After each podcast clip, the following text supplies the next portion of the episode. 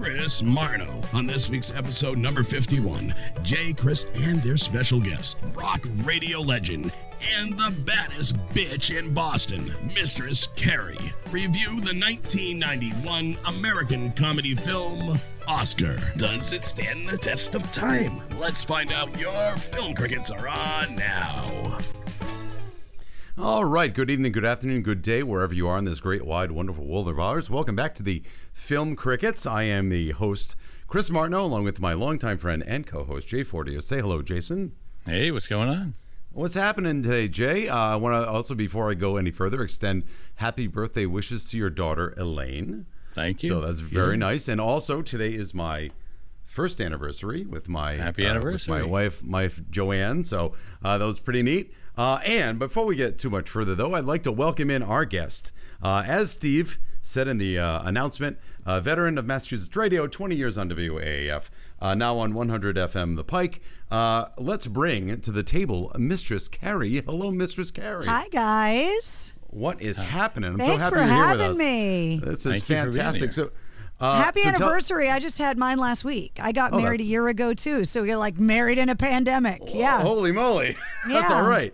Um, Second go around, definitely much better than the first time. I Uh, agree. Me too. yes. Yes. All right. Oh, hands all around. Hands all around. Yay. Yay. We figured it out. All right. Yes. All right. Uh, um, anyhow, so uh, so tell us. Uh, so before we go any further, uh, it was, we we were talking before the the podcast started, um, and I got to know you a little bit. But maybe just kind of tell us what you're up to right now, uh, Mistress Carrie or Carrie. What do you what would you like? you guys call can you? call me whatever you want. The the, Oh, the okay, listeners Yeah. the listeners gave me the name, so it's not something that I chose to call myself. Okay. But I was I was at WAAF for 29 years, 22 of them on the air, and when I started at night, you know, I I was this spooky chick on the radio at night, and guys would call and be like, "I spend every night with you." It's like there's another woman in my life, and my wife is okay with it, and so it just kind of came like the name Mistress Carrie just kind of stuck. So some people call me Mistress Carrie, some people call me Carrie, some people call me MC. I answer to pretty much anything you want, so you can call me whatever you want. Um, All right. but when WAAF went off the air uh, just before COVID hit at the end of February of 2020, um, you know, I had been there in one capacity or another since I was 18 years old.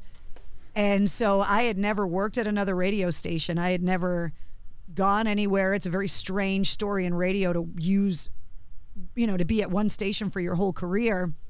And so through COVID, I built my own studio. So, welcome to MCHQ. This is my studio. And um, I launched the Mistress Carrie podcast in June of 2020. Um, I host a weekly streaming video show um, called Cocktails in the War Room. And then this May of 2021, I started on 100 FM The Pike in Worcester. And I also work at Westwood One for their 24 7 station. So I'm on a bunch of different stations around the country through Westwood One. So I'm pretty busy. That's awesome. Well, I'm glad that you were able to kind of work through it, and you had your Yeah. kind of like little burdening uh, little uh, uh, cave of uh, of knowledge that you're kind of beaming out towards the universe. So uh, I'm so happy. To I have no other marketable skills. This is all I know how to do. So I got to figure it out. well, I don't know. What can I do? I'm not sure. Um, This is all can- I got. I can talk.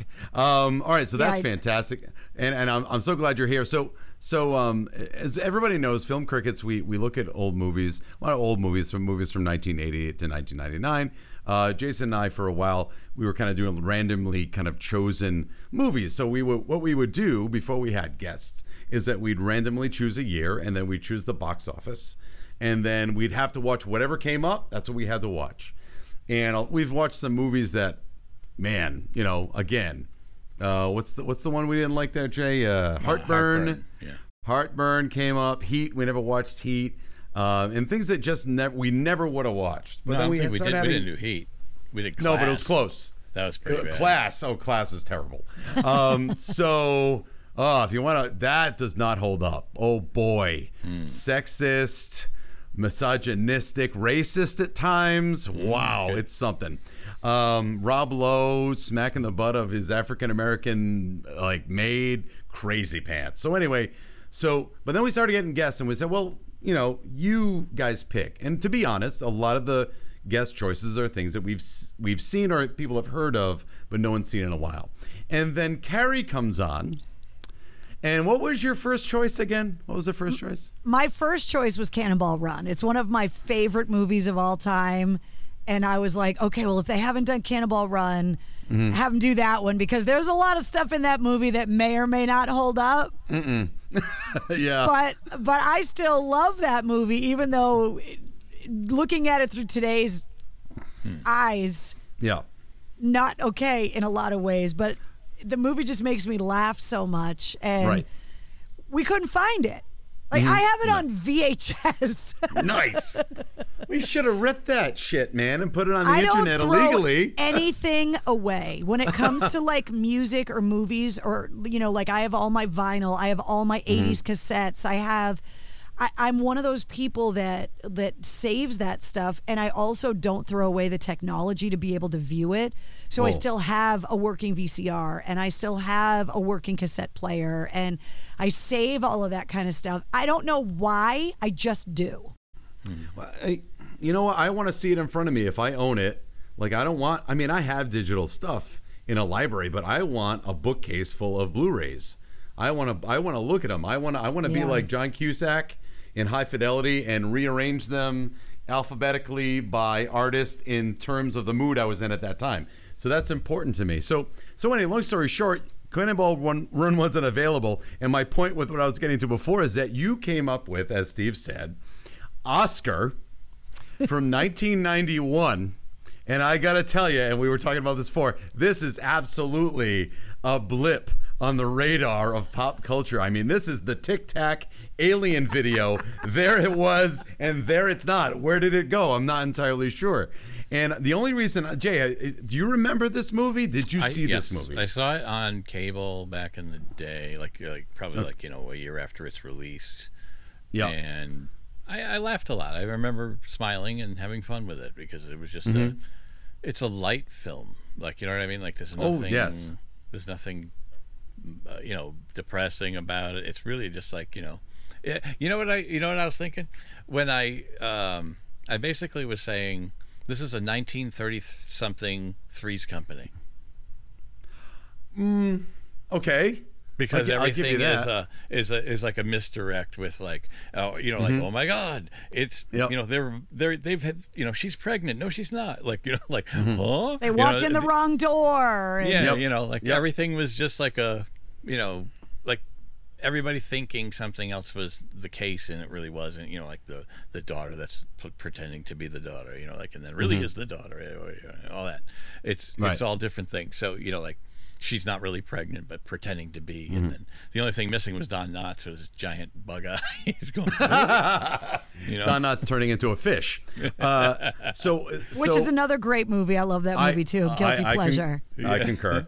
Um, Incredible Mr. Limpet. yeah So, so Carrie, you were saying before. So I, I like to ask this question.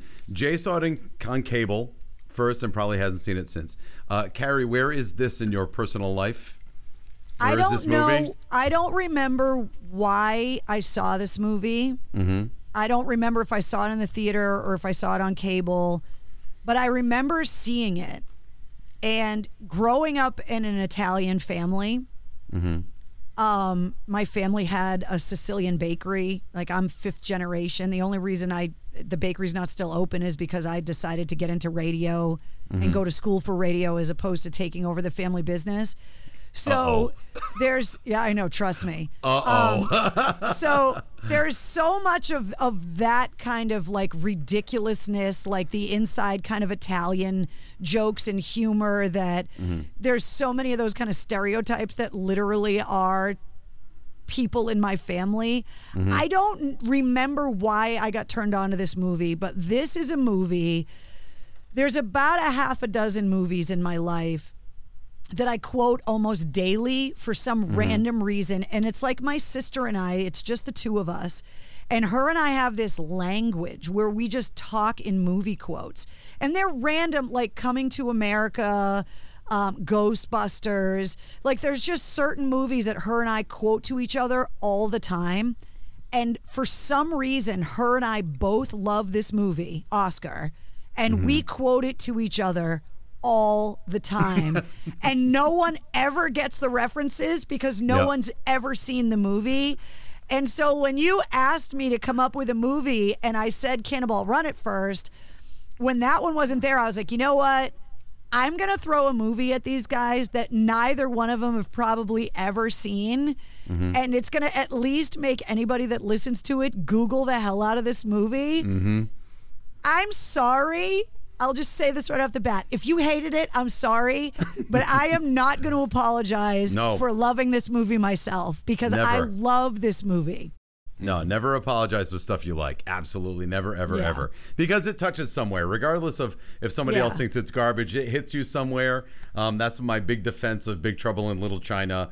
Uh, my big defense of a lot of movies is like, well, Yeah. you think, or Joe versus the Volcano is one. I'll defend it to the end because it just hits somewhere. I don't know why. I Uh, don't two know why I love Oscar. I just do. so I'll just do a, a quick thing um, and just something before I forget the point. Um, my wife, who is also like 100% Italian, um, she loves Moonstruck. Uh, Yeah. For the same, and Moonstruck's a great movie. I love Um, that movie. Moon, Moonstruck's great, and what she'll say about it is just it's so true to it. The families, how everybody's in everybody's business all the time. Yes. They can't they can't just leave each other alone, and they complain about not leaving each other alone. Yet they won't leave each other alone. Yes. So and there is definitely some of this, even though it's obviously mob stuff and everybody's are real related. There was a hint of that in this.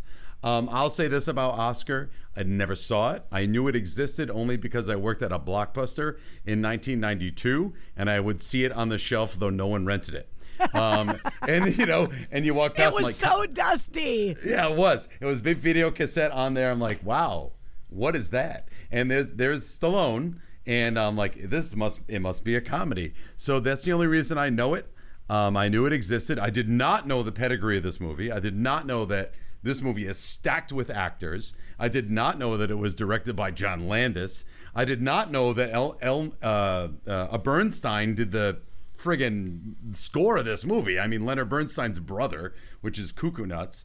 Um, and all I can say is that is is near as I can remember, uh, this is one of two of Stallone's direct stints into comedy. The first one being "Stop or My Mom Will Shoot," which is probably one of the worst films on a lot of levels for so many reasons. It just Let's is not not forget okay. Rhinestone. Oh, oh no! I forgot about Rhinestone. Right, that's that's also kind of horseshit. But um, but this is his kind of like attempt at straight comedy, and so uh, for some reason it didn't do well. Uh, so anyway, so here's what we're gonna do. We're gonna get into this movie. We're gonna break it down. Uh, Okay. but first, I'm gonna do. I love doing this. My new favorite thing to do. Um, I didn't realize it'd be my favorite thing to do. Uh, but IMDb tries to give you the summary of this movie in one sentence. So whenever you look up a movie, they what is it about in one second, one sentence, which is really tough when you have stuff like Blade Runner, and Yeah, you good luck. Yeah, I know, right? Or like Dune. So here's the deal. So here is from IMDb. Uh, so we have Oscar coming out in 1991. It's PG, and, and that was nice to see. Uh, an hour and 49 minutes. And it says A gangster attempts to keep the promise he made to his dying father that he would give up his life of crime and, quote, go straight. That is possibly the furthest from the actual goings on of this movie that you could muster in a sentence. Um, that is all I have to say about this movie, Well, and 'cause they if, are if far the rule off the is one sentence, there's no way you can fit in. And the daughter pretends that she's pregnant, and this guy I know. shows up. Yeah, there's just too much. I know. It's impossible. And there's a bag of underwear. There's yeah. a bag of underwear. well, we did Um, the Burbs last week. Uh, Chris, you weren't Yep. there. IMDb's sentence was pretty accurate. Yeah, I would say It's a you know a family neighbors uh, who can't. is, Yep. is suspecting that their neighbors are uh, satanic uh, murderers. And I was like, yeah, that's pretty. that's spot Yeah, on. pretty much uh, on, on the nuts. Uh, so we have uh, director John Landis. So again, big pedigree there.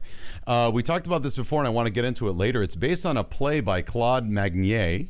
It's, I, I want to say it's not Magnier. It's, I want to say it's Magnier. Um, and it's also that play is based on a French film from 1936. The um, screenwriters I've, I'm not quite sure of, but Michael Barry and Jim Mulholland. And we are starring Sylvester Stallone, Ornella Muti, who gets second billing, and I've never heard of her. Um, oh, I also have to mention that Sylvester Stallone plays Angelo, quote, snaps provolone. Um, boy, oh boy. Uh, Most stereotypical name ever. Absolutely. Uh, so we've got some alums from from um, um, Animal House in here. We got Peter Riegert. Uh, we have um, the drill sergeant guy from Animal House. Uh, I can't remember his name. I'm sorry. Metcalf. Chazz Palment Chazz Palminteri is in this movie. Um, Mark Yvonne Metcalf, DeCarlo, uh, yeah, yeah. Don Ameche is in this movie. Um, Arlene Sorkin, Eddie Bracken, uh, Art LaFleur has been like a thousand. Kurtwood Smith, your boy Kurtwood Smith, Jay Yeah, baby. is in this movie. Uh, Vincent Spano is in this movie. I mean, it's it goes on and Marisa on and on.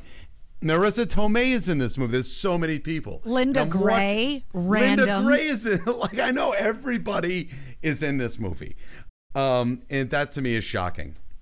So um, I'm watching the credits with the claymation.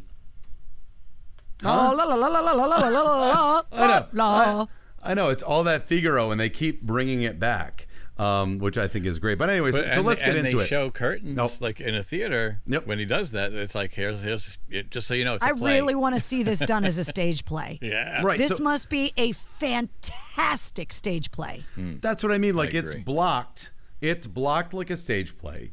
It starts in. It it starts and you can almost see it. It it starts in one room and then it goes to the next room and then it goes to the next room and then somebody knocks on a door and somebody comes into that room. It's blocked like it's a stage play. In fact, you can absolutely see it because it just goes. It's all dialogue driven.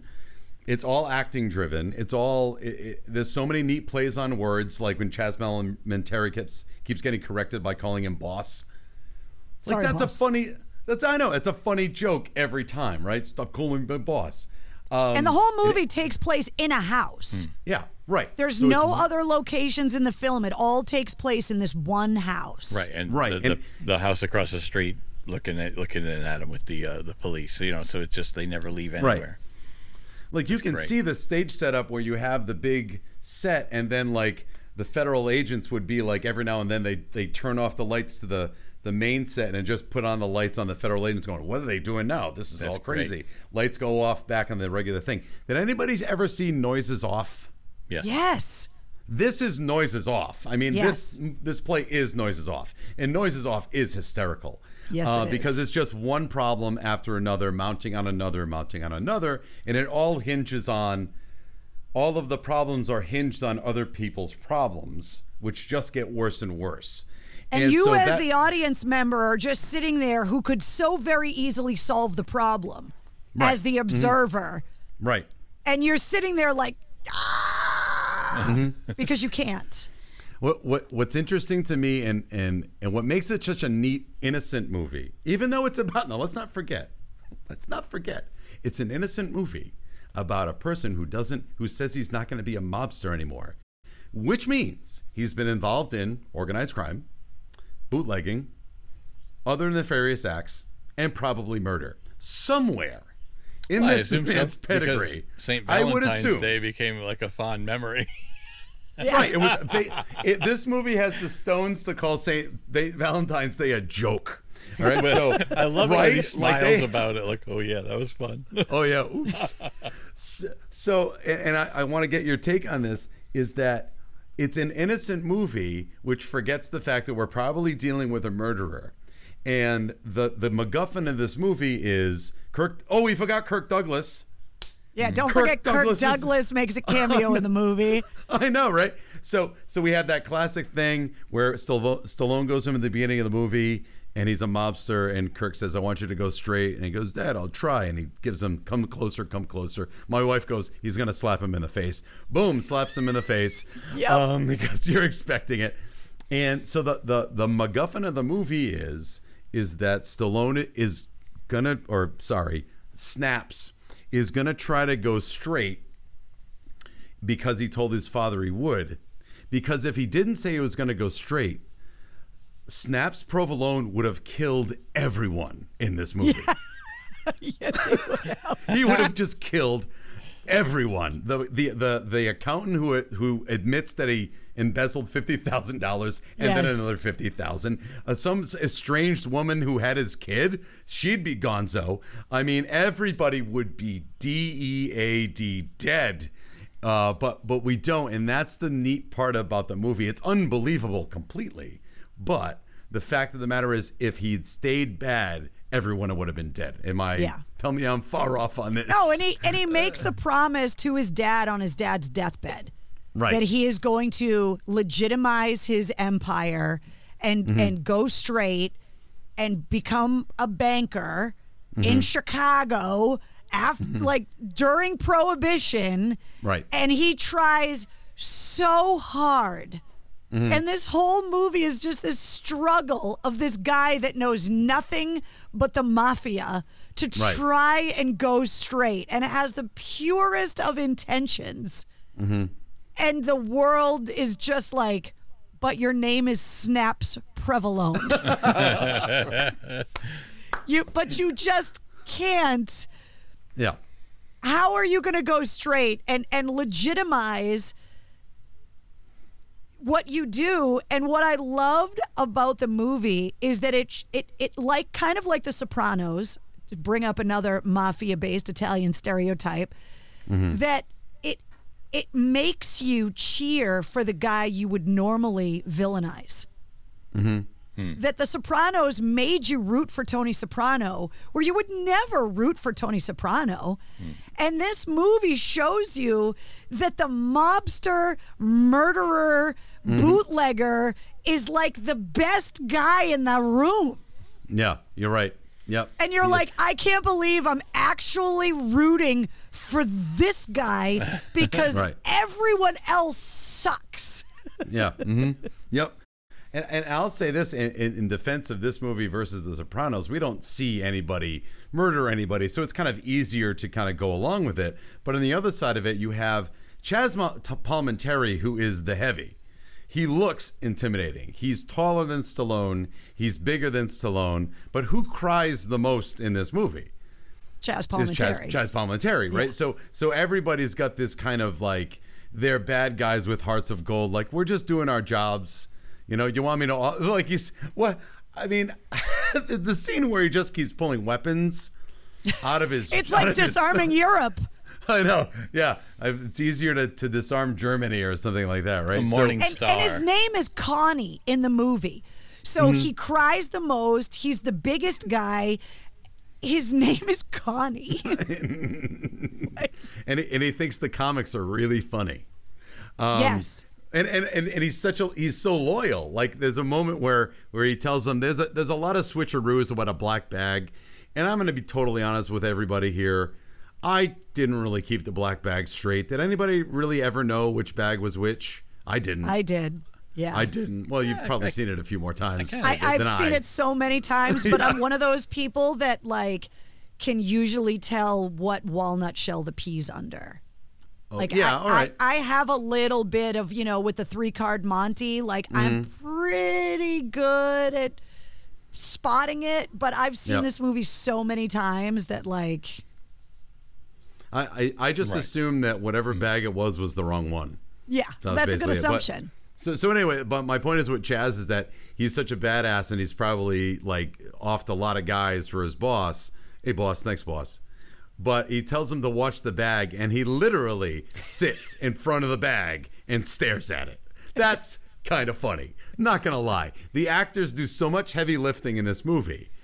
Eh, They're so good. They're My, so good, um, which is gonna be a point later, but My it's so good. Go ahead. No, my favorite guy is um, the oth- the guy from Animal House. His his other right hand man.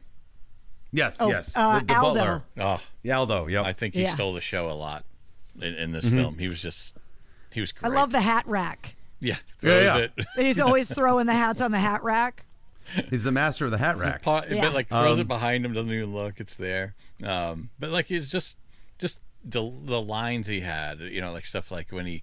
Uh, He's, he's everything's the Brooklyn, uh, you know, thirty, you know, and then he's like, Mm-hmm. then he says a little later, thirty, like right halfway through. Oh, that was, pardon me, thirty. Yeah, Yes. he was funny, man.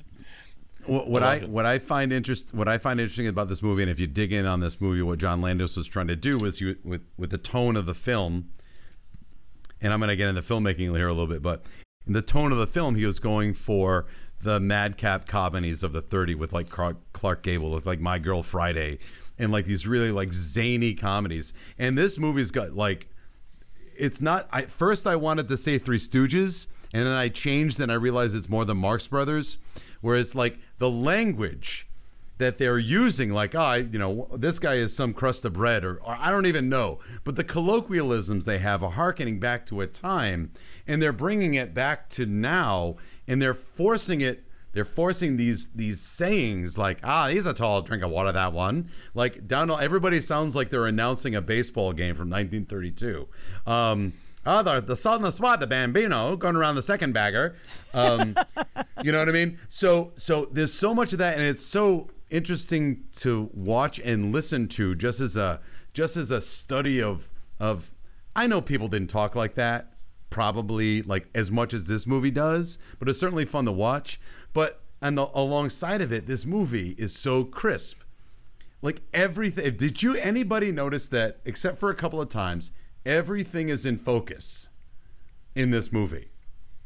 I all don't the think I paid attention to that. Yeah, the people and the backgrounds at all times are always in focus, except one or two shots where it was a close up, maybe when something was being revealed or the person was in focus, but the background was out of focus.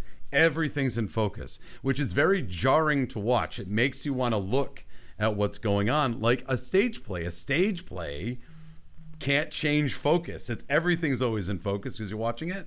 Um, and I just thought that was stunning. And I'm sorry if I got film film nerdy, but it's it's absolutely No, I never case. noticed that, but now this is a good excuse for me to go watch the movie again because now You're I'm going to pay attention to that. And then when you. notice, I need you to email me or mention it Yes. somewhere that that guy noticed that. And it, it's a trick. And uh, you got to remember, it's like with books. When a writer writes something, the words don't get there by accident. right. And when a director makes something, it's not there by accident, or hopefully, if the director's over there. So it's there on purpose, and everything's always in focus. Yeah, the color is- saturation, all Yep. of those things are there to set a tone of Absolutely. your viewing experience. Yeah, for Right. sure. And and it's setting a tone that it, this while we're talking about murderers, this is a light movie, which is nice. You know you're not going to get shocked by anything. Right. You, Right. you know what I mean? You know you're always going to feel the same, which is really nice. There's to no experience. heads in So, I any of those duffel bags. No, no, not once. All right. The You know only what I time mean? he Like- pulls a gun, it's a. ch- The only time that that that provolone pulls a gun, it's a chicken leg. So I mean, that was right? And it, and like part and of it's- this the, the movie is like he's trying to go straight so he needs he needs to change his whole life not just the money part of it so he has to change how he looks he has to change how the whole household staff functions he has Mm-hmm. to change how he talks he it's it's like trying to to put the toothpaste back in the tube it's just this Mm-hmm. Yep. constant struggle of trying to get his life to be something that it just doesn't want to be. right. And So- speaking so how, let's- how he talks, we got Tim Curry, uh, which we hadn't Yep. mentioned yet. He's another Right, one, especially for back in uh, early '90s. So Tim Tim Curry plays the uh, plays the um, the My Fair Lady. Elocution teacher. Yes. Oh no. He- oh, in my yeah. Yeah. he- he- well, he, so so Eliza Doolittle is to uh, Provolone as Tim Curry is. I can't remember his name. Anyway, sorry, but yes, Thornton Poole. Dr. yes, Poole. no, no, no, no. I'm in, in My Fair Lady. I can't remember. the- the Oh, name of the, yeah, the I don't actor know. in My Fair Lady. Anyway, so so the fact of the matter is, is yes, now we get Tim Curry coming in. So I'd like to bring up, and I'd like to see how you, what you guys think about it, is the chaos of the film, right? Um, it starts off in the morning, and what seems to take, he gets up at eight, and this movie is supposed to end by noon, because that's when the bankers are coming by. So the, the the crux of the movie is that Stallone is Stallone, yeah, Stallone, Provolone, Snaps. Stallone, snaps. Um, but by the way, my favorite line of the movie is they're they're talking. Sorry, let me let me rewind. The whole point of the film is is that Provolone is going to invest his money in a real bank, right? So he's not going to launder money anymore. He's actually going to invest in a bank, and these bankers are going to take his money. and start a legitimate and they really or- want his money because it's a lot of money. it's a lot of money. They said, well, why do we want to, you know, why do we want to deal with this crook? And basically, well, I can just envision all the money in our vaults. And he says, I think I forgot the exact line, and I'm sure Carrie, you know it. Uh, so you please correct me because I really like the line. I only saw this movie three hours ago, four hours ago. Was he said something along lines with this? I I would rather not deal with people who have who have quotations in their names. Oh yeah, Wh- the name was in the quotes. Yeah, yeah, they have their I'd name rather quote- not. I'd rather not do business with with someone with his name in quotes or something. That is that is genius. And Yeah. the writing, the writing in this movie is so clever, and it's so linked together. Now let's get back to the chaos bit. So obviously, we talked about noises off. The the ball starts rolling at 8 a.m. and it doesn't stop. Right, mm-hmm. and it, we would be hard pressed to try to get every little thing that changes in this movie. I, I think that would be a lesson in futility to try to get everything that goes wrong. But every moment that goes by, something goes wrong that only Provolone can fix. Like he's the center, he's the centerpiece of the entire thing, and the whole world is swirling around him. And every character that gets introduced goes through Provolone, never other people. It's always through Provolone. So we have this mobster who's trying to be legit and trying to get his life in order that he doesn't really know how to do, and and the world and isn't doesn't crum- want to do either, but has Yeah. to because his father made him promise on his deathbed. Right. And what, what would he know, by the way? Even if he said, "Yeah, Dad, I will," and doesn't. I mean, unless you believe in the afterlife, fine. But that's the But that's the Italian thing where it's like I know. It's like a blood I know. oath I know. there. Yeah. yeah, it's a blood oath. What does it matter? He's not around. Um, but but how palpable was the chaos in this movie? What's more enjoyable? What's more enjoyable, the dialogue or just the introduction of these ridiculous? Because the levels of chaos and craziness in this movie gets more and more ridiculous the situations get n- more and more nuts as the as it goes by until we get to a point where the double switch daughter who wasn't the daughter but is a daughter and lied about being the daughter but actually is the daughter from a what what the hell is going you on You sound like Connie right now, trying to Chazz Palminteri's character. Right. Your other daughter, what daughter? Like, right and Like, it's important how- to note that, like, while he's going through his day, Mm-hmm. trying to get to the meeting with the bankers, the feds are Mm-hmm. convinced that they are finally going to nab the biggest gangster in Chicago, and the feds have him under surveillance. Mm-hmm. And today's the day that they're going to bust the mighty Snaps Provolone. They Right. don't have any idea that today's the day Snaps goes straight. ah it's true So Yeah. while you've got Sylvester Stallone's character, Provolone, trying so hard, the one day he decides today's the day I flip the switch, I meet with the bankers, I go legit. The Mm-hmm. FBI gets the search warrant, they get ready, and today's the day that they're going to investigate him, they're going to arrest him, and they're Mm-hmm. going to look like heroes on the front page of the paper. right Wow. and that is That not would be the case. enough to fill the movie. Never mind the bags, the underwear, the daughters. like Yeah. it's ridiculous. And let's not let's not forget this movie is so we have all of these things and and I got to be honest. So I've never seen it. I just know it's one of the ill-fated Syl- Sylvester Stallone comedies. So I'm trying to figure out okay, this is a noises off movie and all of these all of these little like all of these storylines are going to come together to a point right? Like something is going to happen that's going to unravel, either make everything come together at the end or unravel everything because everything's interconnected somehow, right? That's Yeah, what, he's the so- hub. It Yeah, all he's connects to him. Right. And I keep going, why do they keep calling them now Oscar? The movie's called Oscar. We never see Oscar.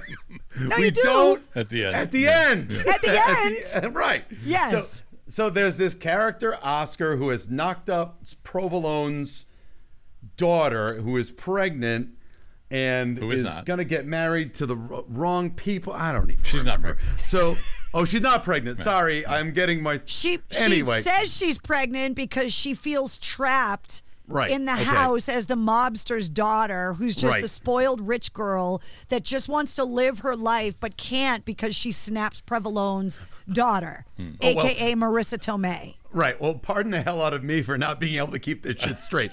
So unbelievable I couldn't. But I'm waiting for like why where is Oscar? And I'm just thinking like Oscar is going to be the thing that's going to come up at the cuz Oscar is away at World War 1. He's skipped town, but he actually enlisted in the army and he's away.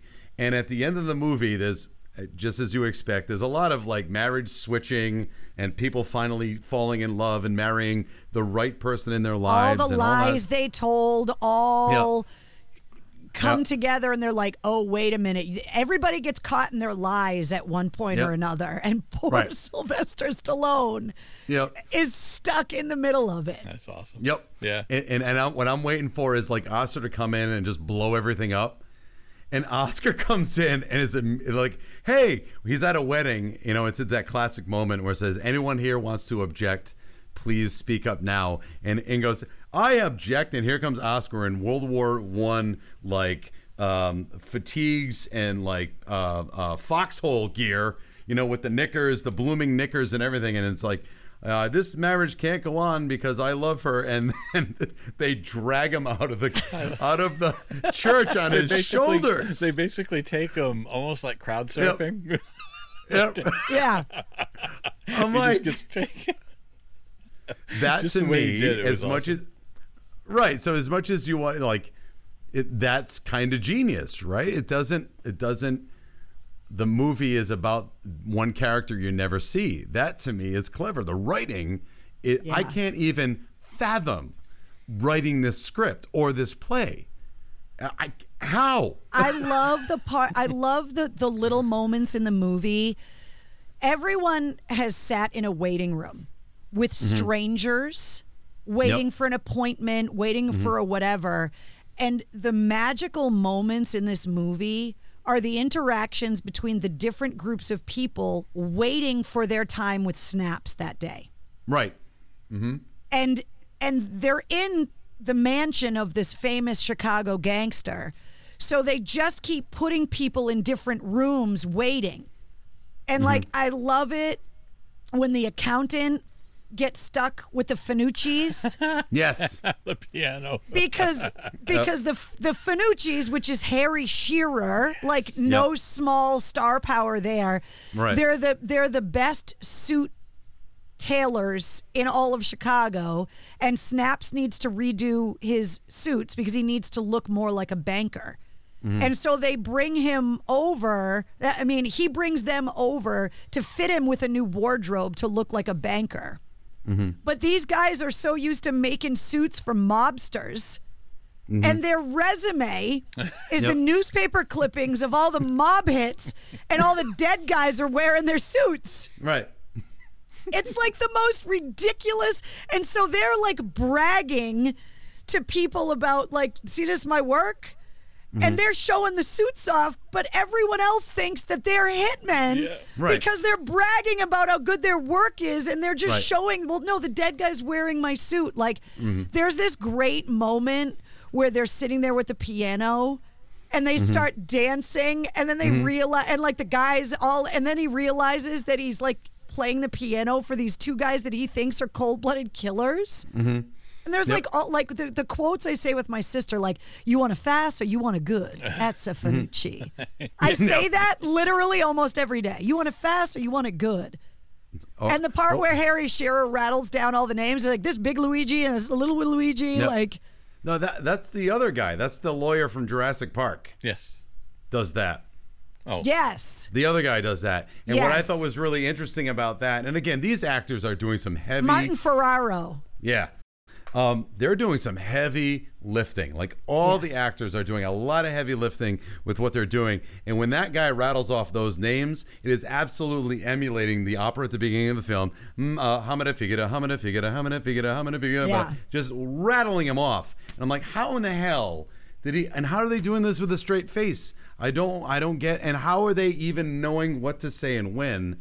Um, And you know those the guys- quality of an actor like Harry Shearer. Like there's no way that this was all scripted dialogue. Hmm. I Right. guarantee you they mm-hmm. did a straight take off the script and mm-hmm. then they were like, okay, we have, we, we got the straight take.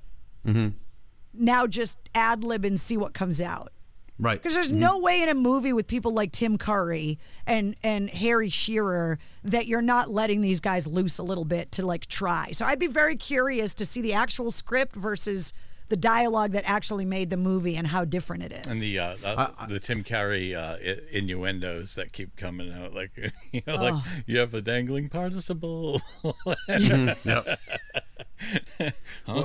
He checks himself. I, I, yeah, I I think it's interesting that this the movie, and again we're talking about the acting, is that it's as, obviously as it's just a zany comedy. It's it's Marx Yeah. Brothers. I think it's Marx Brothers. Yeah. Um, and and the, it has even though it has moments of emotion, there are n- really no tender moments. You know what I mean? Yeah. Like there are no like like heart melting moments anywhere in this film. Not that there aren't nice moments, like between Tim Curry and Marisa Tomei, and Right. and and and, and when um whatever the fake daughter who ended up being the real daughter and the and the accountant. Jesus Christ, this is how I'm describing the movie. Um, like when they fu- realize, oh wait, we can't be without each other. It's tender, but well, I mean, it's warm, but it's not like tender. There's no like Yeah, it's violin not a chick music. flick. Yeah, no, no. well, I mean, it's just that it's it doesn't waste its. I don't want to say waste its time, but it wouldn't be appropriate for the film. The film is a the zany pacing would be messed up. thing. The pace, yeah, the pacing would be all wrong because you have to go from room to room to room to room, problem the problem the problem. It You- basically- when somebody knocks, when oh, and I'm sorry, No, hold on. cool. And when somebody knocks on the door, something bad's going to happen. Every t- at, at some time. point, every th- when there's a knock on the door, this thing's going to go left fast, and it does, which is interesting to see. I'm sorry. No, I was Jay. just saying it, it follows the pace of the opening number, yeah, you're right. you know, and it Nope. sticks with it. Good, good observation. Yep.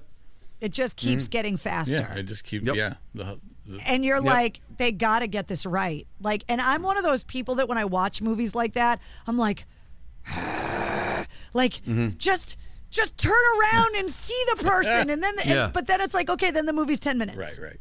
Yeah, you're right. like this stuff has to play out but there's a Mm-hmm. certain amount of like oh my god just get the fucking right bag there's there's three bags there's a bag of cash a bag of jewels and a bag of underwear Yeah. and the the right bag is never in the right place at the right time Right. Right. But And you, as the audience member, are like, "J- uh, how did you not see that he just Yeah. took the bed? Turn around! He's taking the Yeah. wrong bag. like, it's just like Chaz, that. Chaz, Pal, it's Chaz, right? Chazz Palmieri, is it? Yeah, Yeah, Chaz Chazz Palminteri, Palminteri. Yeah. He uh, he grabs instead of when he looks outside at the nice moment that he's looking at. He, he didn't pick up the bag. That's, that would have been the only thing he could have done to continue Yeah. to watch Mm-hmm. it by holding He it. literally took his eyes off the bag Yeah. for 20 seconds, Yeah. and in those 20 seconds, It got seconds, taken, yeah, swapped out. it got It is- taken. Yeah. It's quite literally the you had one job. Yeah. Right, so You had That's what's you had part. one Yeah. job. Uno jabo. Mm-hmm. One Yeah. job. No. What I think is funny too about the movie is that again, it's zany. We don't need a lot of depth of character. We just need to know what the characters basically do in a Yeah. situation. We don't need to know their history. We just need to know that it's gonna they're gonna add a new level of confusion to the whole thing that already existed, right? So we know that that possibly that Provolone is probably a cold-blooded murderer, or at least involved with cold-blooded murder. Decides he's gonna go clean. The whole movie is based around him going to be clean.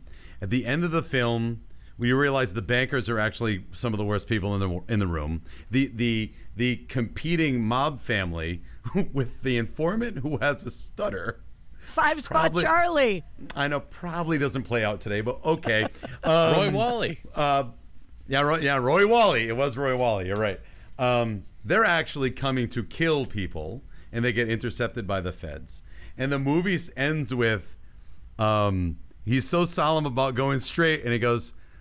They decide I'm not going to go into banking because they're bigger crooks than we are. We're going to go back into organized crime, and it's literally a moment of hooray! Yeah. Back into crime and murder. We're good at that.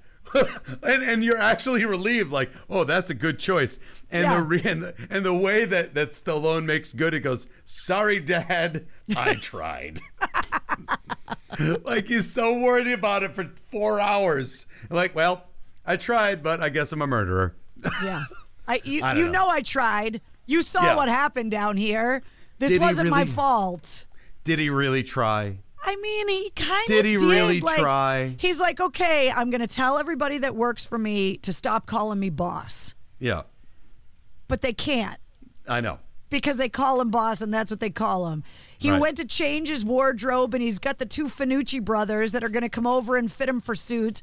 And every Yeah. time they start measuring him, they get he gets pulled out of the room, and the Finucci's just end up waiting for him all day. Mm-hmm. He tries. I mean, I love that they address the Sylvester the Sylvester Stallone, like you can't understand what he says. Like Yep. Every Stallone movie, that's the joke is that it's like Adrian, like you can't Yeah. understand them, and they address that in this movie where they're like, we're gonna bring in Dr. Thornton Poole, who's an mm-hmm. elocution teacher. And Yep. he's going to run him through all these tongue twisters to try and make him be able to speak more clearly and effectively. Mm-hmm. And Dr. Poole is like this stereotype of the nerdy guy that's never been married that lives with his mother. Mm-hmm. And it's like it, that's Tim Curry. Yeah. Like like snaps I really do feel like he was like, "Look, I'm if I'm going to do this, I'm going to do it." And he and he and he tried. I really feel like he mm-hmm. tried. Okay, all right. Because I I was going to do. ask. That was one of. The, I was going to ask him like how how hard was he actually trying? I mean, Um, look, and- he had a really shit day. oh yeah. Mm-hmm. And after a shit day like that, it's like, do you really want to get up and try again tomorrow? Right, right. But but Carrie, what's the time span in between his father dying and him deciding to give all his money to the bank? I, I, that I don't, I don't said know. one month yeah, later. Is it At the beginning. was it? Oh, it was. You're right. It said it. It said a month. All right. But still, that's not enough time to like change your whole life.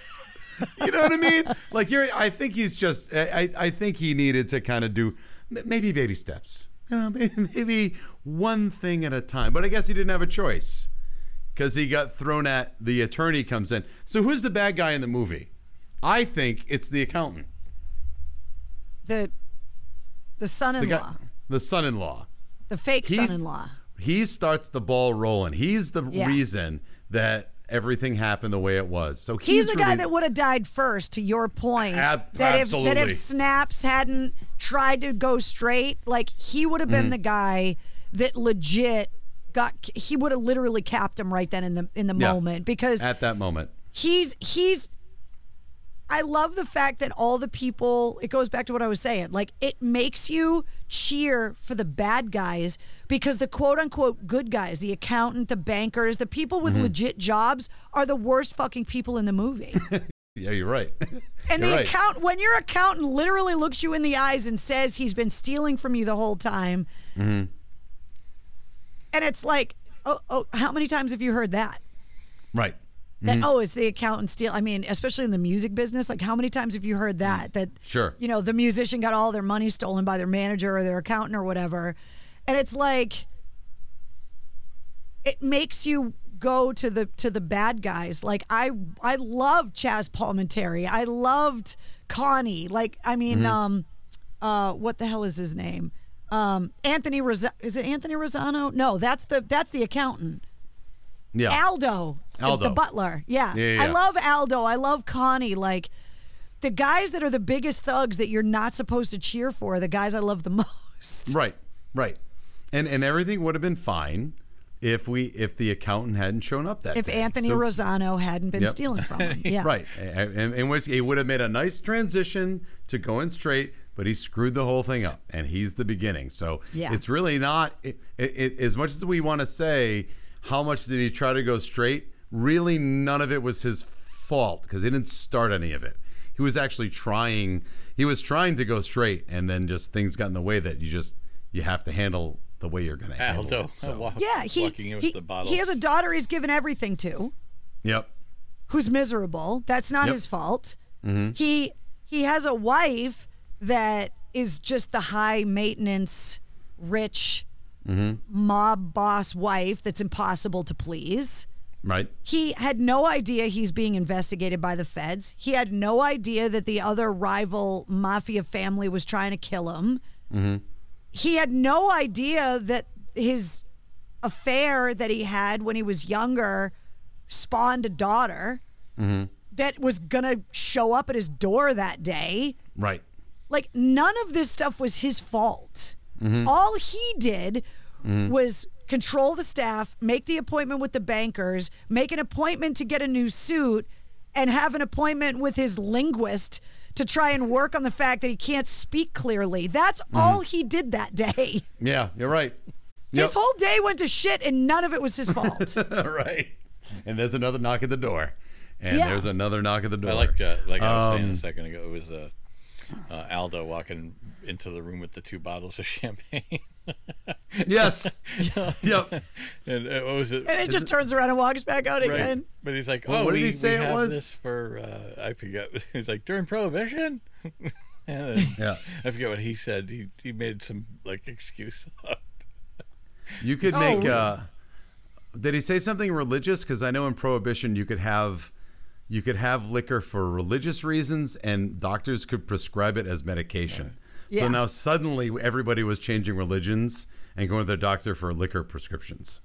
Yeah. Um, which I- which is literally happening right now, which is why it holds up because Yep. people are going to the chiropractor trying not to get the vaccine, Right. which is just as ridiculous. Yep, absolutely, positively. Yeah. Um. All right. So so I'm gonna I'm going to address. So we, we've kind of hit upon a lot of the big things in the in the story. So I do have to address not whether or not I think it held up, but I do have to address um my issue with the movie. So I warned you on this, Carrie. Yeah. So it's because I know you love it, and I'm not saying I didn't, because I did like it, and it's ge- it's genuinely good. However, here's what I'm gonna say. I'm just gonna throw it out there. Sylvester Stallone has the worst comic timing Yes. ever. Ever. He's the weakest link in the movie. He. That's the problem with the Yes, movie. a hundred Because percent. ev- everybody else does all the heavy lifting, and he says every line exactly the same way. His comic timing is terrible. Yeah. And and there are times when it seems like there's a lot of one shots in this movie. So it's like one person and then Sylvester and then one person and then Sylvester. It's a lot of one shots. And I, I'm totally I'm making crap up here. So I- I almost think like they went to Sylvester and they said, Your line is this. And he said the line and said, That's good. And then they shot Marisa Tomei. It's possible. You know what I mean? Just totally not in no conversation. All right, say this. Yeah. Because there's a lot of one shots where it seems like he's just saying stuff and they say like he's not, not in character and then action and then you can see him come into character and quick and say the one line and then he's out of there. It's just he has terrible comic timing, which is I'm glad he only did two. Again, can he act? Can Sylvester Stallone act? Yes. He can act. He's a really- character actor. yeah, he's real. He's a. I'm not taking anything away from him. He just has terrible comic timing. He doesn't know where the jokes are, how to hit them, and that's my problem. And I had a discussion with my wife earlier, and she said, "Okay, he has terrible timing. Who could play it?" And I don't Well, know. I have I have an answer that they tried. Ooh, Go ahead. They tried to get Al Pacino, and um, Oh, he wouldn't I'm have been good letting you either. know what they tried for. Uh, Yeah. what John Landis wanted, Okay. and they lured him away to do Dick Tracy. Dick Tracy paid more, Also, not good. right? Oh, all right. What- what- Well, fine. Uh, but they they paid All him right. more, so it was like like an extra million dollars or something like that. So Right. So, so Carrie, are, are you are you with me? I 100% agree with you. Okay, all right. And I feel terrible because Mm-hmm. it's literally Sylvester Stallone's movie Mm-hmm. and he's the worst part. Yeah. Okay. The the movie idea, Mm-hmm. the script, Yep. the actors, Mm-hmm. the dialog It's it. There's so much potential in this film, Yep. and the weakest link, other than in the and you addressed this as well, Yeah. his wife, Mm-hmm. who is a real Italian actress. Yep. Um, like you, she's what's her name? Hold on, Ornella Uh, Muti. Yeah. Never heard of her. never heard of her before. Like, so a the wife you like you don't have any like when you see Tim Tim Curry or you see Chazz Palminteri like you love them from other things, right? But there's no connection to Snaps' mm-hmm. his wife because you have no idea who she is. So I wish that someone that I had some kind of connection to had been cast in that role. Mm-hmm. And then someone with a little bit, whoever would have gotten the Snaps role, if not for Sylvester Stallone, mm-hmm. it had to have been someone with with that imposing physical stature. Like it Right. had to be someone like John Cena or The Rock or like someone with an action movie kind of physique because mm-hmm. they needed to be the big, intimidating, scary mobster guy that is in charge of a big family syndicate. Like they have to be an imposing figure Right. that you would believe people would legitimately be afraid of.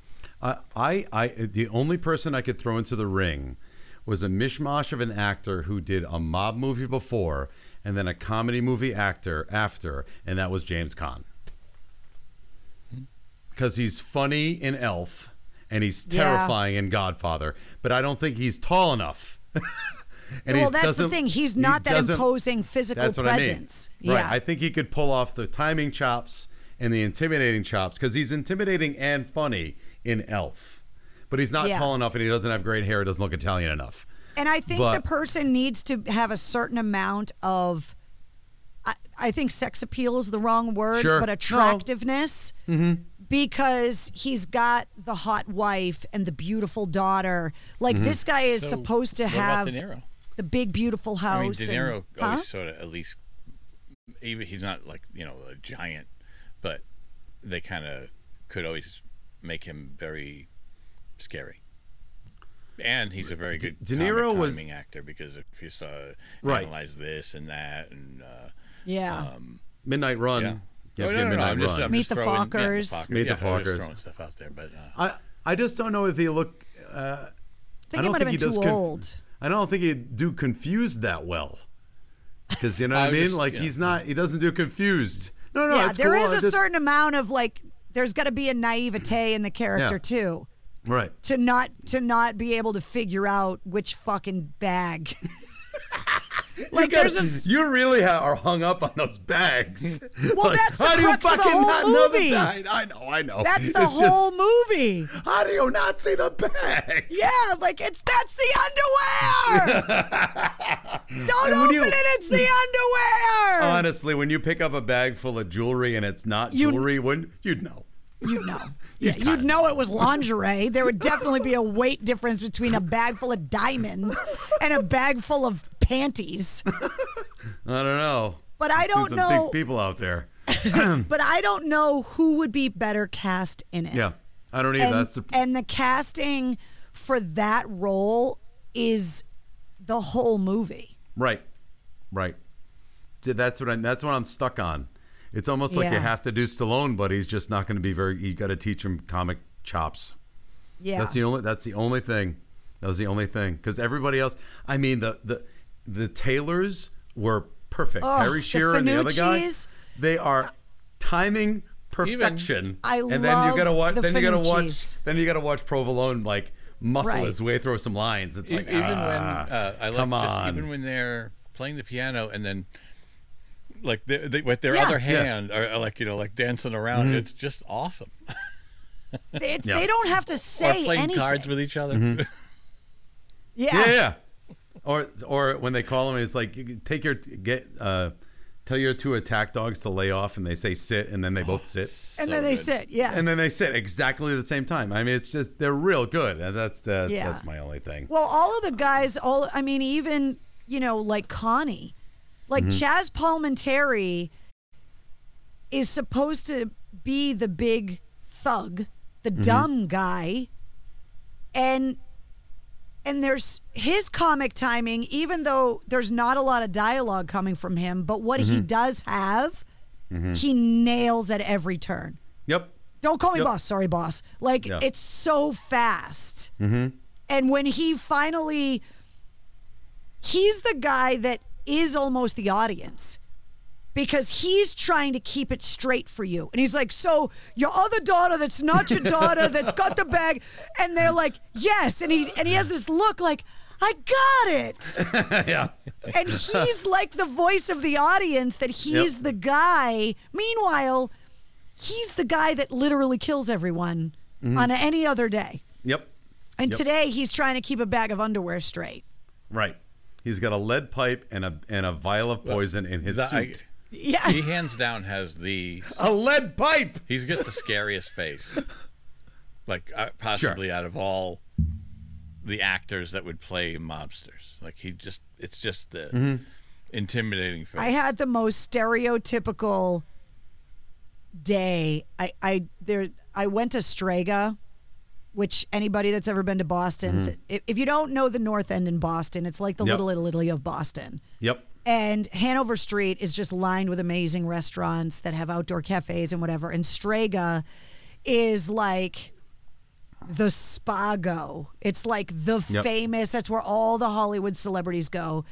And whenever like record reps or whoever would want to come into Boston and like go out to dinner or whatever, they either want to go and have lobster and clam chowder, Mm-hmm. or especially if they come from the West Coast, people from the West Coast always want to go out for Italian food because there's no good mm-hmm. Italian food on the West Coast. Correct. And so I was at a record industry dinner one night at Strega that's owned by a guy named Nick Varano for anybody that I mean so it's like straight Italian. And we're sitting at Strega eating one night and I look over and Chazz Palminteri is sitting at the table next to us. And I was like Oh my God. I wanted all the lines from Oscar are rolling through my head because I'm like, do I do do I become that person that mm-hmm. goes up and is like, boss, sorry, boss. Yeah. Because you know that with all the things Chazz Palminteri's done, nobody ever quotes Oscar to him. Right. That's And why you should have done it. I know, and I didn't because it was like he was eating and he was in town filming Yeah. something, and I didn't want to be that person. But I was like, on the other hand, if I go up and quote Oscar, he'll be like, "No one has ever quoted that movie to me before." That's awesome. Which is why when you guys asked me to pick a movie, I was like, you know what? Like, I don't want to pick something like everyone. Like, I hope somebody goes and watches it and goes, "All right, look, this no, this movie's not fucking brain surgery, but it's got some really funny lines in it." Yeah, it does, and it's it's certainly uh, it's certainly fun to to see all the the stuff come together. So, um, hey, And I I'm a huge Tim Curry fan too. Like, how can you not love? Like Dr. Poole, like it's it's such a ridiculous, over the top portrayal of this incredibly educated bookworm nerd that is that that's like working for the mobster because he's getting paid really well, but he's scared shitless to walk in the mm, house. Like, and and Tim Curry, who can basically do anything, Yes. has been in some shitty movies, but he's awesome in those shitty movies. Like he's Yes. a, he's a professional. He Yes. doesn't. He, he could call it in anytime he wants to, and he just doesn't because he's an actor and he's going to give out the best performance he can, even if he's dealing with a bag of crap. Um, not calling this movie a bag of crap, but certainly there are others. And that's one of the Um, lines my sister and I quote all the time. Is Yeah. that like my sister will go, Dr. Poole, and I'll go, hello. like it's just these stupid little things. And now you guys would get the jokes because you've seen the movie. It's a connection, man. But when It's my sister, like my sister doesn't knock, right, to come into my Yeah. house, she just comes in. And Mm-hmm. she'll walk in and, and that's how she announces herself. She'll go, Dr. Poole. And I'll yell from across the house, hello. stupid. I know it's stupid, but it just it's, is. It's not stupid. It's okay. It's all good, man. Um, so I, I think um, I think it's a good time for final judgment. I think we've covered a lot of this. So uh, unless there's any other opinions or angles you want to come at, I think we're going to do final judgment. Is that okay with you, Carrie? Well, here, let me, before you judge, Sure. when you, when you talk about does it hold up, Yep. I think the cool thing about this being a period piece Yep. is that because it was made in the 90s but about the prohibition era in Chicago mm-hmm. that that any movie that's kind of made about a previous time Sure. you you don't have that uncomfortable decade where Yep. it's not old enough mm-hmm. But not new enough mm-hmm. and so you can watch it at any time and it, and mm-hmm. you're not looking at like the model of the mm, cell phone Exactly. to Right. judge the technology and like mm-hmm. like it is far enough back where the period part of it I think makes it timeless. That's my that's my pitch before right, your yeah. judgment. All right. Well, here comes the theme. Okay. It's time now for final judgment. Are you ready to rubber stamp this bitch? Here's the final judgment. All right, so now it's time for uh, it's time for final judgment. Uh, I guess we have a we have a, it's a heavy bitch episode. The word bitch Well, has been know. used twice. Um, so No, if- no, it's uh, fine. It follows me everywhere. oh no, no, no. Steve, All right, so uh, I just so at this say point, what we're gonna do is the guy does our voices, Yep. and uh, he he set he sets up an intro every week. Yeah, he got that from her Facebook page, so he didn't call her that. no, I know. Oh, that I people have been know. calling me that for years. Are you kidding me? no, that's fine. All right, so so at this point, um, so we're gonna render whether or not. Um, so the movie came out in '91. It's uh, that was a long time ago, and uh, what we want to do right now is decide whether or not it holds up.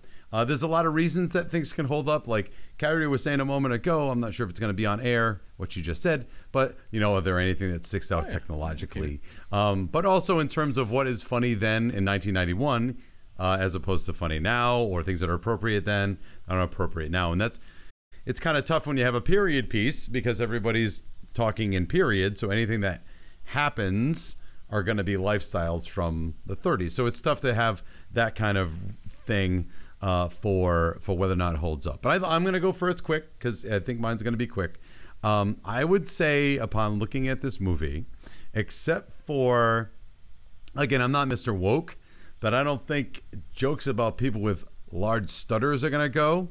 Um, I just think that kind of probably is weaned away these days. Um, and so that's it. That's my only bit. I, I think it does hold up.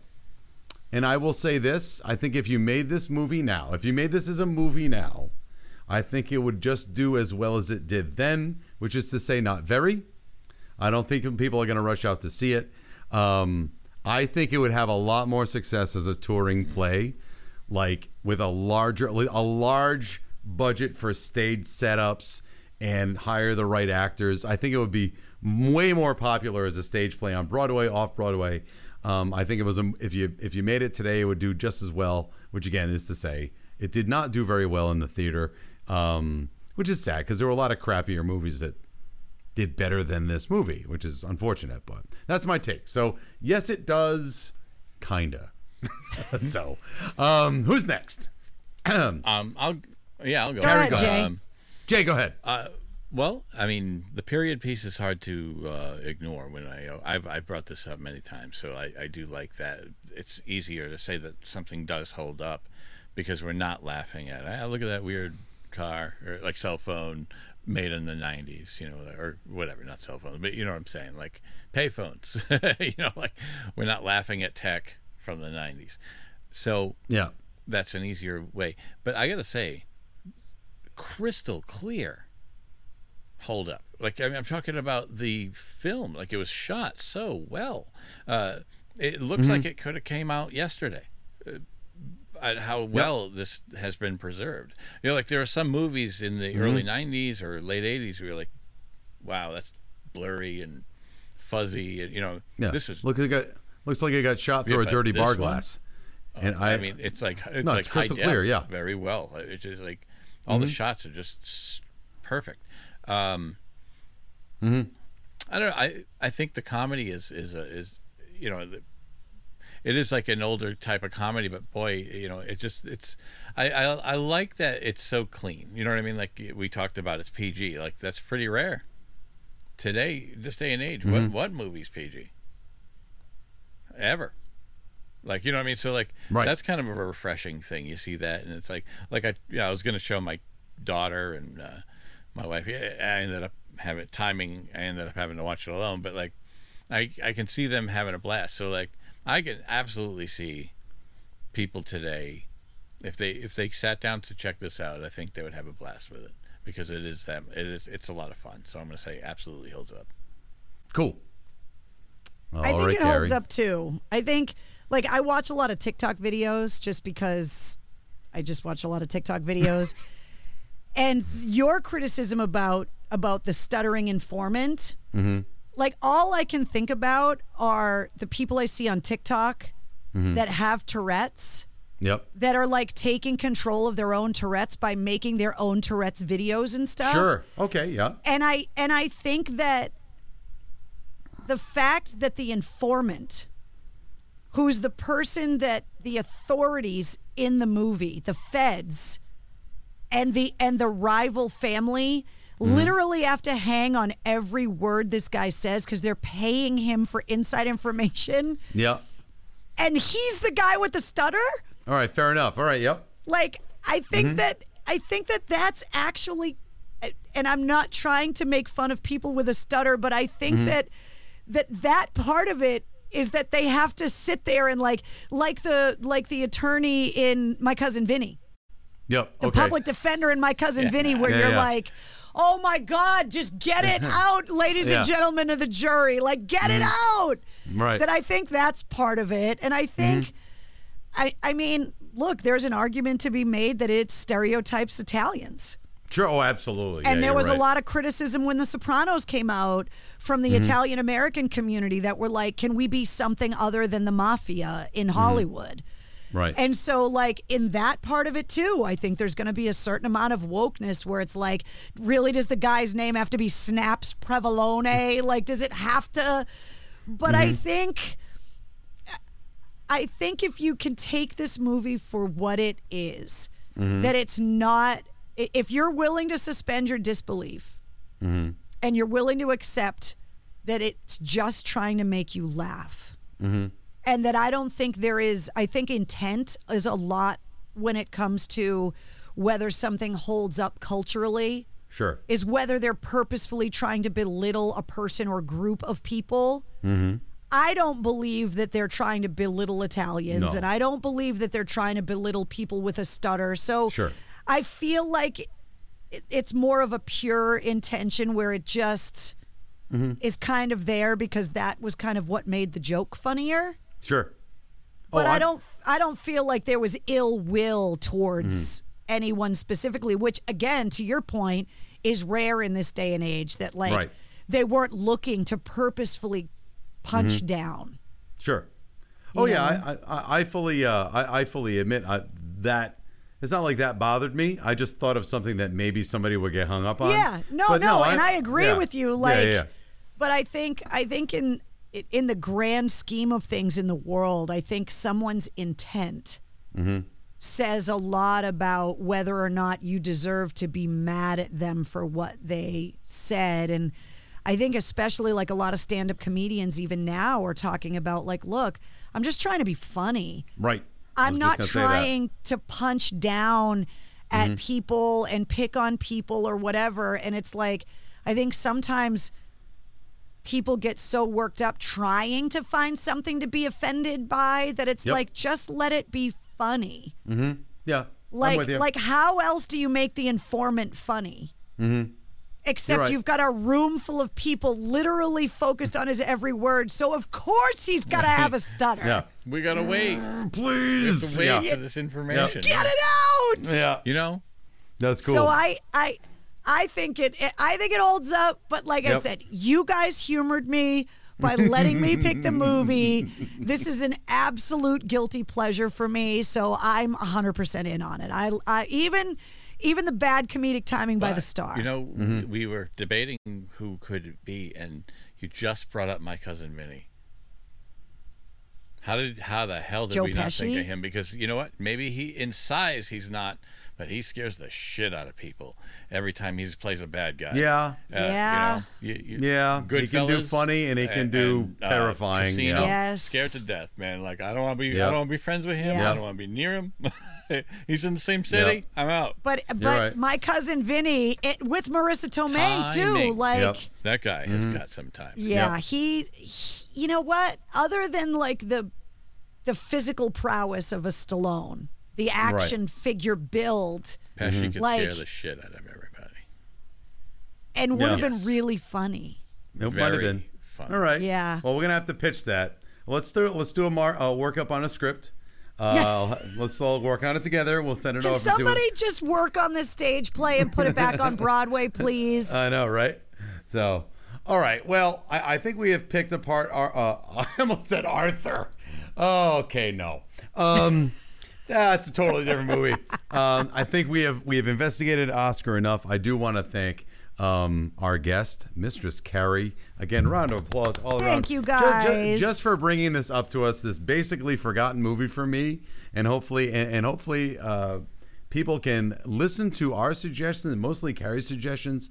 That pick this one out of the dust, man. It's it's not like I said, it's not perfect, but I don't know. I didn't feel like I wasted four bucks. Um, you know what I mean? It's It not some- rocket surgery, as they it's not say. rocket. It's not rocket surgery.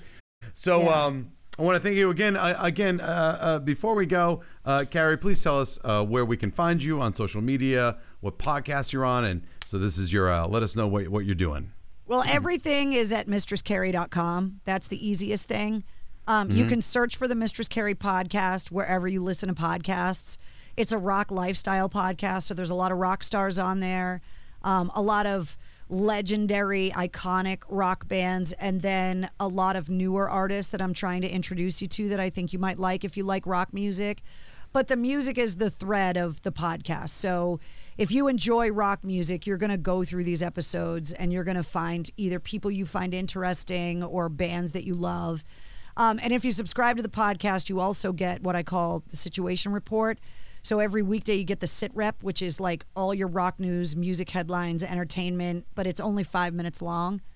So if you don't have all the time in the world, but you still love rock music and kind of want to know what's going on, you can literally listen to this while you're brushing your teeth in the morning. So just subscribe to the Mistress Carrie podcast. And then um, I'm on 100 FM The Pike in Worcester and um, a bunch of other radio stations around the country through Westwood One. And I host a video streaming show on my Facebook page every Tuesday night at 8:30 called Cocktails in the War Room, where we talk about music and current events and um, and I'm at like 150 episodes already, which is like insane. That yeah, it started during the pandemic, and um, I did it nightly for 80 nights in a row. Whoa, and my I know. It, I did 80 nights in a row through the height of the lockdown, and then Wow. we turned the show into a weekly show.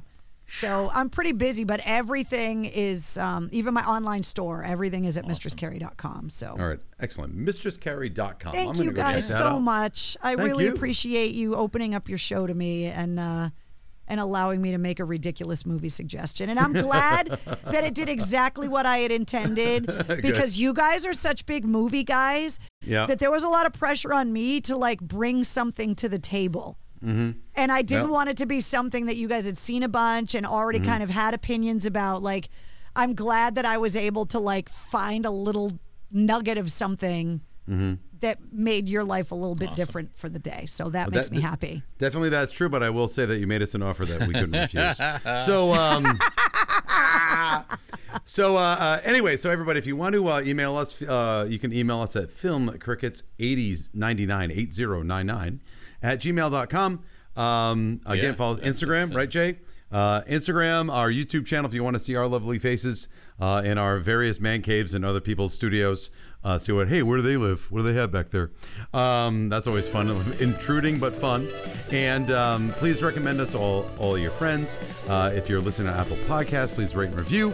And uh, one other thing, the um, Thanks again to Steve Lavoie for, for doing the voices in the middle, and to Draco and the Malfoys for making our theme song. And I gotta say one thing: I was in my liquor store in Brooklyn, Connecticut on Friday, and the person behind the counter had a like a weird Harry Potter shirt on, and it was uh, I commented on it, and she said, "Oh no, it's a band. It's a, uh Tonks and the Aurors." And I said, oh, "That's funny because my, this band that I uh, opened that made our excuse me that made our theme song is Draco and the Malfoys." And she says, "I know who they they are. I've been to their house." I never would have guessed. So I guess Draco and the Malfoys has a following between Harry Potter rock and roll nerds, uh, and so and I'm- liquor stores. and liquor stores. So yeehaw, Fireball and Draco and the Malfoy. So anyway, uh, Jason, what we got coming up? Do we do we know what's happening I- next time? Yeah, I believe, or uh, next week we're doing um, the first of our two Friday the Thirteenth uh, that we're trying to time for uh, okay, uh, October. So I'm not sure. We're, uh, you know, we're, we're the, the goal is to do Okay. a month of was uh, fi- horror for October, but It's the Yeah, best so time much of the fun. year. I ag- I Halloween. I Oh, concur. So My favorite. All right, excellent. So it's going to be a Friday the 13th. Ray I think it's five or yeah. six, one of those Uh, two. is Uh, rejoining, yeah. no, with Ray. Ah, yes. All right, cool. So, all right, guys. Well, thank you very much, and uh, tune in, let everybody know, and have a wonderful week.